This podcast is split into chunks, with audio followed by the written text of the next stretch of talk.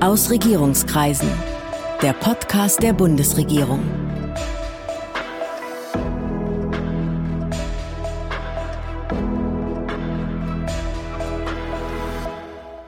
Hallo, willkommen zu Aus Regierungskreisen, dem Podcast der Bundesregierung. Ich bin Sven Siebert, ich bin Gastgeber dieses Podcasts und heute habe ich hier Rita Schwarzelür-Sutter zu Gast. Sie ist parlamentarische Staatssekretärin im Bundesumweltministerium und wir unterhalten uns heute über den Klimaschutz. Rita Schwarzelür-Sutter ist studierte Betriebswirtschaftlerin und Mitglied der SPD. Sie stammt aus Baden-Württemberg, ist 2005 zum ersten Mal in den Bundestag gewählt worden und seit 2013 ist sie parlamentarische Staatssekretärin bei der Bundesministerin für Umwelt, Naturschutz und nukleare Sicherheit. Guten Tag, Frau Staatssekretärin. Hallo, Herr Siebert.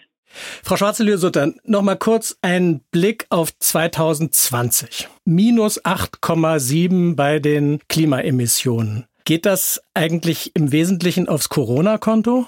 Ein Teil geht sicherlich aufs Corona-Konto, aber die Weichen für einen strukturellen Wandel Richtung mehr Klimaschutz und dass wir unsere Klimaschutzziele erreicht haben, die haben wir gestellt mit unserem nationalen Klimaschutzgesetz. Und da geht sicherlich auch ein Teil. Und ich bin froh, dass wir jetzt 2020 auch dieses Klimaschutzziel erreicht haben. Wie hoch ist denn das Risiko, dass wir die Corona-bedingten Einsparungen jetzt durch höhere Mobilität in diesem oder in den kommenden Jahren wieder verballern? Naja, man muss schon mal sagen, diese ganze Corona-Situation ist eine Ausnahmesituation und sie soll auch nicht zum Regelfall werden. Aber wir können natürlich auch äh, Lehren daraus ziehen. Was brauchen wir tatsächlich? Was ist notwendig? Äh, wie gehen wir damit um? Ist jede Dienstreise tatsächlich notwendig? Ich glaube, wir haben alle gelernt, digital zu arbeiten, digitale Konferenzen abzuhalten.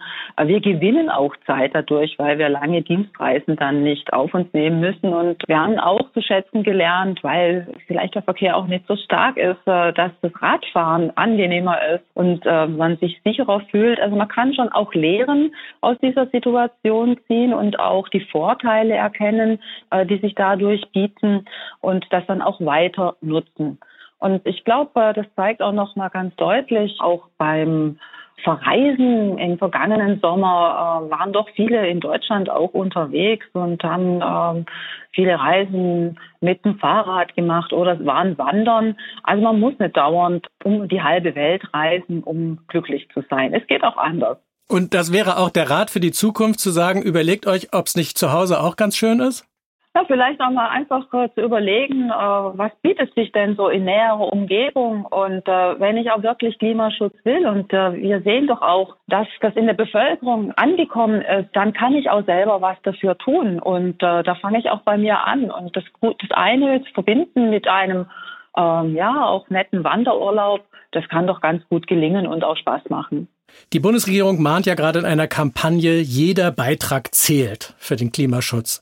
Wie viel hängt beim Klimaschutz denn überhaupt vom Einzelnen ab? Ja, Klima hängt prinzipiell von allen ab.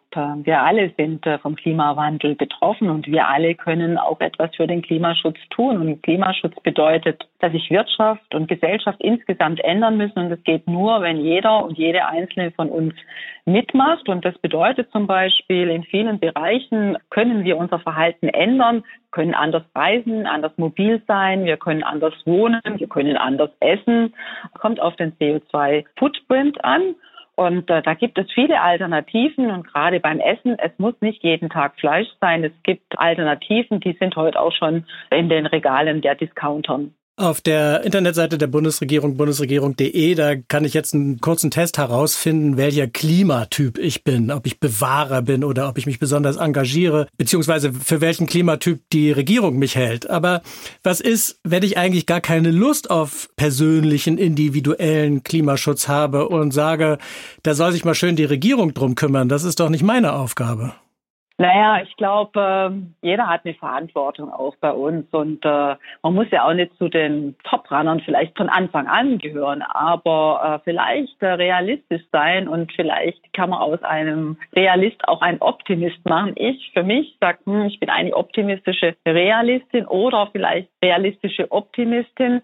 Das heißt schon auch die Fakten Und da will ich doch auch sagen, der Großteil der Bevölkerung, die vielen Menschen, die auch äh, auf die Straße gegangen sind mit Fridays for Future, haben doch erkannt, dass der Klimawandel angekommen ist, dass es einen Klimawandel gibt, dass wir was verändern müssen.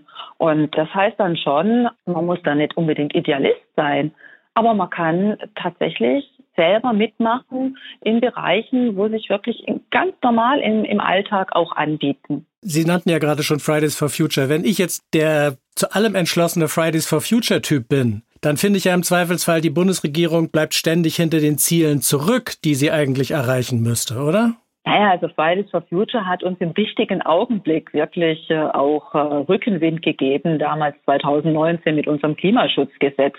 Diese Bewegung hat geschafft, dass die Bevölkerung, dass die Menschen tatsächlich wach geworden sind. Sie hat angetrieben und motiviert. Und äh, man kann vielleicht schon sagen, dank auch dieser Bewegung äh, haben wir äh, in den vergangenen Jahren beim Klimaschutz tatsächlich was vorangebracht nenne jetzt mal das Klimaschutzgesetz, ich nenne den Kohleausstieg. Wir haben neue Klimaschutzziele nicht nur bei uns auf äh, national, sondern wir haben auch neue Klimaschutzziele und ambitioniertere Klimaschutzziele auf EU-Ebene. Und deshalb freut es mich äh, jetzt auch, dass wir da wirklich äh, vorangekommen sind. Und das heißt natürlich auch für uns, wir sind in einer Regierung allen gesellschaftlichen äh, Bereichen und Gruppen auch jetzt verpflichtet, aber wir müssen die im Blick behalten. Das heißt, ja, Alternativen schaffen und auch anbieten, weil nur ähm, zu sagen, das eine machen wir jetzt nicht mehr, das reicht nicht aus. Wir müssen auch Alternativen anbieten und will das nur nochmal auch deutlich sagen, als wir beschlossen haben, aus der Atomenergie auszusteigen, dann war doch auch ganz wichtig, dass wir einsteigen in die erneuerbaren Energien und dass wir Energieeffizienzpotenziale nutzen. Und diese Potenziale haben wir noch lange nicht erreicht. Also die haben wir noch nicht ganz gehoben. Wir können noch mehr Energieeffizienzpotenziale heben und wir können auch noch mehr erneuerbare Energien ausbauen. Das brauchen wir unbedingt. Aber ich nehme an, viele der jungen Menschen, die freitags demonstrieren oder demonstriert haben, die verstehen trotzdem nicht, warum wir weiter Braunkohle verbrennen müssen. Dafür gäbe es ja vielleicht auch fossile Alternativen, die weniger CO2 produzieren. Naja, noch wird äh, Kohle verstromt. Äh, und es wird aber wirklich von Jahr zu Jahr weniger. Das heißt auch, dass wir spätestens 2030 natürlich mit dem letzten Kohlekraftwerk auch dann vom Netz gehen. Spätestens. Und jetzt hängt es natürlich auch davon ab, wie schnell wir die Erneuerbaren ausbauen. Natürlich gibt es Übergangstechnologien, auch die wird man nutzen. Alles, was dazu beiträgt, CO2 zu reduzieren, ist wichtig. Und wir müssen aber gleichzeitig natürlich schon sagen, wir brauchen auch Perspektiven in den betroffenen Regionen. Da reicht es nicht nur, den Stecker zu ziehen, sondern da wollen wir auch tatsächlich eine Perspektive anbieten. Wenn jetzt auch äh, das Kompetenzzentrum für energieintensive Industrien, wo wir den auch als BMU den Markthochlauf für den Wasserstoff im Fokus haben, das ist wichtig und das ist angesiedelt in Cottbus. Also wir arbeiten jetzt schon daran, von Anfang an auch entsprechend Perspektiven in diesen Regionen aufzubauen. Und ich glaube, das ist wichtig.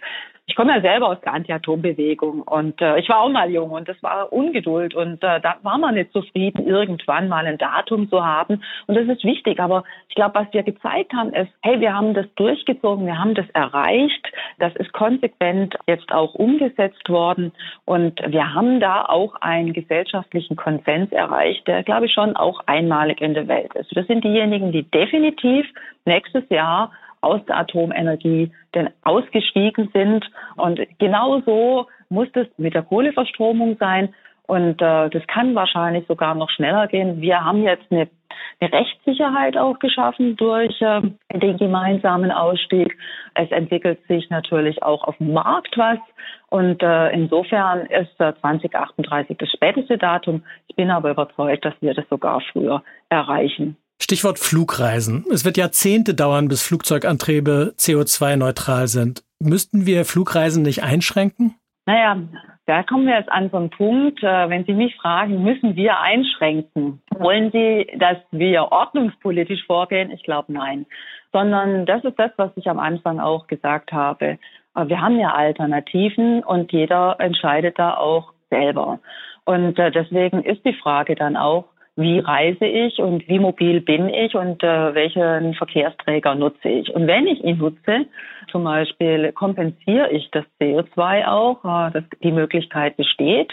Und wir haben ja auch beschlossen, oder wir sind gerade dabei zu beschließen, dass wir äh, entsprechend im Luftverkehr synthetisches Kerosin einsetzen wollen, haben eine Quote festgelegt, dass auch äh, da Planungs- und Investitionssicherheit ist. Das heißt, auch dort alternative Kraftstoffe einzusetzen, um Treibhausgase einzusparen. Sie nannten im Zusammenhang mit dem CO2-Rechner ja schon die Ernährung, Lebensmittel.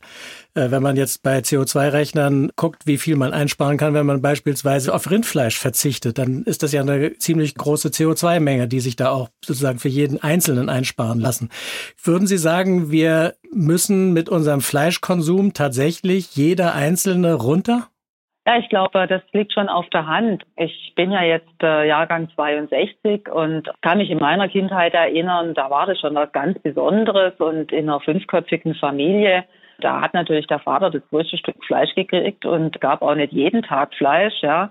Das hat sich natürlich im Laufe der Zeit sehr gewandelt. Und heute ist es ja oftmals äh, so, dass äh, ganz große Schnitzel und möglichst zweimal am Tag, auch sowas hatten wir schon. Ich glaube aber, dass die Leute in der Zwischenzeit bewusster werden und äh, da auch sich überlegen, welche Alternativen äh, gibt es. Und äh, der Markt, wenn Sie in den Supermarkt gehen, sehen Sie ja auch, dass die Regale sich da verändern. Verbieten würde ich es nicht, aber ich freue mich natürlich, wenn jeder auch dazu nochmal beiträgt, einfach einen Beitrag liefert mit seiner Ernährung. Also jeder Biss zählt. Aber Sie sind keine Predigerin des Verzichts. Vor haben ja in der Politik immer alle Angst, weil das so unpopulär ist.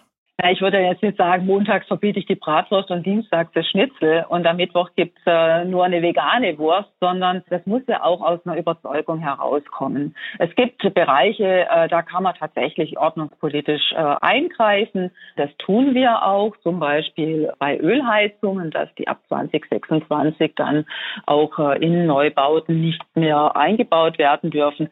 Aber dass ich jetzt äh, jemand vorschreibe, äh, was er jetzt zu essen hat, ich glaube, das ist jenseits der Praktikabilität und äh, das fördert auch nicht die Akzeptanz, sondern das ist schon wichtig zu wissen, ähm, um was geht's da? Wie kann ich selber auch was dazu beitragen?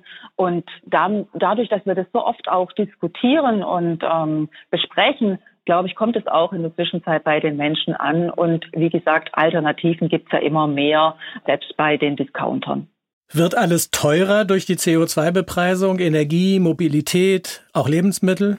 Hm, Herr Siebert, ich glaube, das teuerste, die teuerste Variante ist tatsächlich kein Klimaschutz. Kein Klimaschutz ist die teuerste Variante und jeden Euro, den wir auch jetzt investieren in innovative Technologien, in Effizienztechnologien, die dazu beitragen, auch Treibhausgase einzusparen, das ist wichtig. Da sorgen wir wirklich für die Zukunft und äh, wir sind, glaube ich, auch gerade in einer entscheidenden Phase. Wenn jetzt investiert wird in bestimmte Technologien, dann sind es meistens auch Technologien äh, oder Maschinen, die die nächsten 20, 30 Jahren in Betrieb sind. Also heißt es jetzt, jetzt in die richtige Technologie zu investieren, um auch nicht sogenannte Login-Effekte zu haben und dann sitzt man auf dem oder äh, kann sich auch aus Kostengründen dann keine neue Technologie leisten. Und deswegen ist es jetzt so wichtig, jetzt auch die Hebel in die Richtung zu stellen, dass mehr Klimaschutz möglich ist. Und das äh, tun wir zum Beispiel auch im Verkehrsbereich. Also da in die richtige Technologie äh, zu investieren, die zu fördern, das ist jetzt tatsächlich auch äh, wichtig. Wir erleben jetzt, dass es ganz schön viele Corona-Leugner gibt. Was passiert, wenn zu viele Menschen sagen, ich glaube nicht an den menschengemachten Klimawandel? Es gibt im Bundestag ja jetzt schon eine Partei, die daran mindestens zweifelt. Wie lässt sich das demokratisch legitimieren, dass man trotzdem ran muss an den Klimaschutz? Wir sehen ja, dass die Menschen jetzt gerade auch, vielleicht auch wegen der Corona-Pandemie, schon eine gewisse Sensibilität entwickelt haben bezüglich der Klimakrise und sie sehr viel ernster nehmen als jemals zuvor. Das heißt schon, dass da eine Bereitschaft da ist zu Veränderungen und das müssen wir auch nutzen. Und die Alternativen, die liegen ja auf, auf der Hand, gute Alternativen. Und die fördern wir auch. Auch das ist wichtig, dass man sagt, äh, es gibt Bereiche, da kommt es von alleine nicht in Gang. Da muss der Staat auch entsprechend fördern und die Möglichkeit schaffen, dass alle da einen Zugang haben. Und zum Glück sind die Klimaleugner wirklich in einer sehr kleinen äh, Zahl. Die sind zwar gut organisiert und schreien sehr laut, aber die Mehrheit der Menschen jetzt, gerade nach Corona, die haben schon begriffen, dass Krisen sich nicht einfach leugnen lassen, sondern dass man mit Krisen nur umgehen kann, wenn man entsprechende Instrumente auch nutzt und wenn man die Weichen auch richtig stellt für die Zukunft. Sie haben es ja schon gesagt, Klimaschutz ist eine globale Aufgabe. Glauben Sie, dass nach dem Regierungswechsel in den USA es da jetzt einen Schub für den Klimaschutz gibt? Ja, das zeigt sich doch ganz klar und deutlich. Ähm, das fing schon damit an, dass der neue Präsident äh, Joe Biden auch einen Klimabeauftragten eingesetzt hat. Und mit Kerry ist ein Mann da, der ganz wesentlichen Anteil auch hatte am Pariser Klimaabkommen, der das versteht, äh, wie sage jetzt auch mal, wie die Länder ticken und was wir brauchen und auch, äh, dass man sich nicht damit darauf ausruht, nur wieder dem Klimaabkommen beizutreten, sondern auch wirklich aktiv jetzt vorangeht und ähm, mit äh, China und auch mit Europa jetzt äh, spricht und sagt, wie können wir noch ambitionierter werden, das macht Hoffnung. Der deutschen Klimaschutzpolitik liegt das im Abkommen von Paris verankerte Ziel zugrunde, die globale Erwärmung auf deutlich unter zwei Grad gegenüber den vorindustriellen Werten zu begrenzen und Anstrengungen für eine Begrenzung auf höchstens 1,5 Grad zu unternehmen. Irgendwie klingt das ja schon, als wäre das mit den 1,5 Grad eigentlich nur ein schöner Traum, weil zwei Grad schwer genug sind, oder? Naja, also wir haben damals im Pariser Klimaabkommen äh, wirklich hart dafür gekämpft, dass wir diese 1,5 Grad mit reingebracht haben. Es war die High Ambition Coalition und mit einem Mann an der Spitze, mit einem ehemaligen Außenminister der Marshallinseln. Und deswegen ist es uns auch wichtig und wir haben ja auch gezeigt, dass wir das nicht nur auf die Fahne schreiben, sondern dass wir ans Umsetzen gehen und äh, mit dem nationalen Klimaschutzgesetz da auch gleich mal einen Flock eingeschlagen. Und äh, auch wie das Klimaschutzgesetz angelegt ist, dass wir nicht warten bis 2030, um zu schauen, sind wir dann noch auf der richtigen Spur, sondern wirklich jährlich kontrollieren, äh, haben die einzelnen Sektoren ihre Treibhausgasminderungen erbracht und wo muss man nachsteuern. Also insofern ist es nicht nur so, wir strengen uns an und warten mal, was dabei rauskommt, sondern ein ganz systematisches Vorgehen, äh, sehr transparent auch, auch mit einem Expertenrat, der dann überprüft, ob die Zahlen auch richtig sind, um dann tatsächlich auch nachzusteuern. Und ich glaube, das zeigt es auch nochmal, wie wichtig uns das ist. Das haben wir auch in unserer EU-Ratspräsidentschaft im Übrigen klar und deutlich gesagt, dass uns wichtig ist, dass die EU entsprechend auch ihren Klimaschutzbeitrag ambitionierter macht. Und wir haben dann das Ziel erreicht, doch mindestens 55 Prozent der Treibhausgase bis 2030 auf EU-Ebene anzuheben. Sie haben schon davon gesprochen, vom optimistischen Realismus oder vom realistischen Optimismus. Was glauben Sie ganz persönlich? Gelingt es der Weltgemeinschaft mit all ihren widerstrebenden Interessen und unterschiedlichen politischen Systemen, diese Ziele zu erreichen? Ja, da bin ich jetzt tatsächlich äh, Optimist und ich ziehe meinen Optimismus aus dem Jahr 2015. Und oftmals denkt man ja, wenn dann hinterher etwas schlechter läuft, oh Gott, oh Gott, in welche Richtung geht es? Aber das Jahr 2015 war ein voller Erfolg. Wir haben die Nachhaltigkeitsagenda, die sogenannte 2030-Agenda der UN und das Pariser Klimaschutzabkommen äh, verabschiedet. In den Verhandlungen zuvor, und ich habe viele Verhandlungsgespräche geführt, gerade auch bei der 2030-Agenda. Das hat mich ermutigt, dass doch die Staaten erkennen, ey, es ist fünf vor zwölf, wir können nicht mehr warten, sonst fliegt uns das ganze Ding um die Ohren. Und ähm, das Vertrauen, dass sich alle, sowohl Industrieländer als auch Entwicklungsländer, gemeinsam dazu bekennen, das war schon einmalig und war eine gute Voraussetzung für Paris. Jetzt hatten wir natürlich durch den letzten amerikanischen Präsidenten da harte Zeiten äh, und die Welt ist natürlich auch nicht ärmer geworden an Konflikten. Aber dass solche Schritte, auch wenn sie vielleicht manchmal einen, einen kleinen Dämpfer kriegen und vielleicht auch manchmal einen Rückschlag, sieht man doch, äh, dass Technik und auch äh, Bewegungen wie Fridays for Future ähm, gewachsen sind, da Druck auch reingeben in das System, auch weltweit. Und das, wenn wir 2030, das können wir erreichen. Da sind jetzt, das ist realistisch. Da brauche ich noch nicht mal optimistisch sein. Ich bin mir sicher, dass wenn wir 2030 erreicht haben und die Technologien da auch äh, etablierter sind, ähm, dass wir 2050 auch das Klimaziel, treibhausgasneutral zu sein, erreichen können. Die Welt wird sich verändern. Und ich bin immer noch überzeugt, wenn viele Menschen viele kleine Dinge tun, dann kann man das Antlitz der Erde verändern. Vielen Dank für das interessante Gespräch. Vielen Dank, Herr Sieberler. Das war auch für mich sehr interessant. Demnächst geht es hier weiter mit weiteren Gesprächspartnern aus der Bundesregierung und drumherum und ich hoffe, Sie sind dann wieder dabei. Das war Aus Regierungskreisen, der Podcast der Bundesregierung. Mehr Informationen zur Politik der Bundesregierung finden Sie auf bundesregierung.de und auf unseren Social-Media-Kanälen.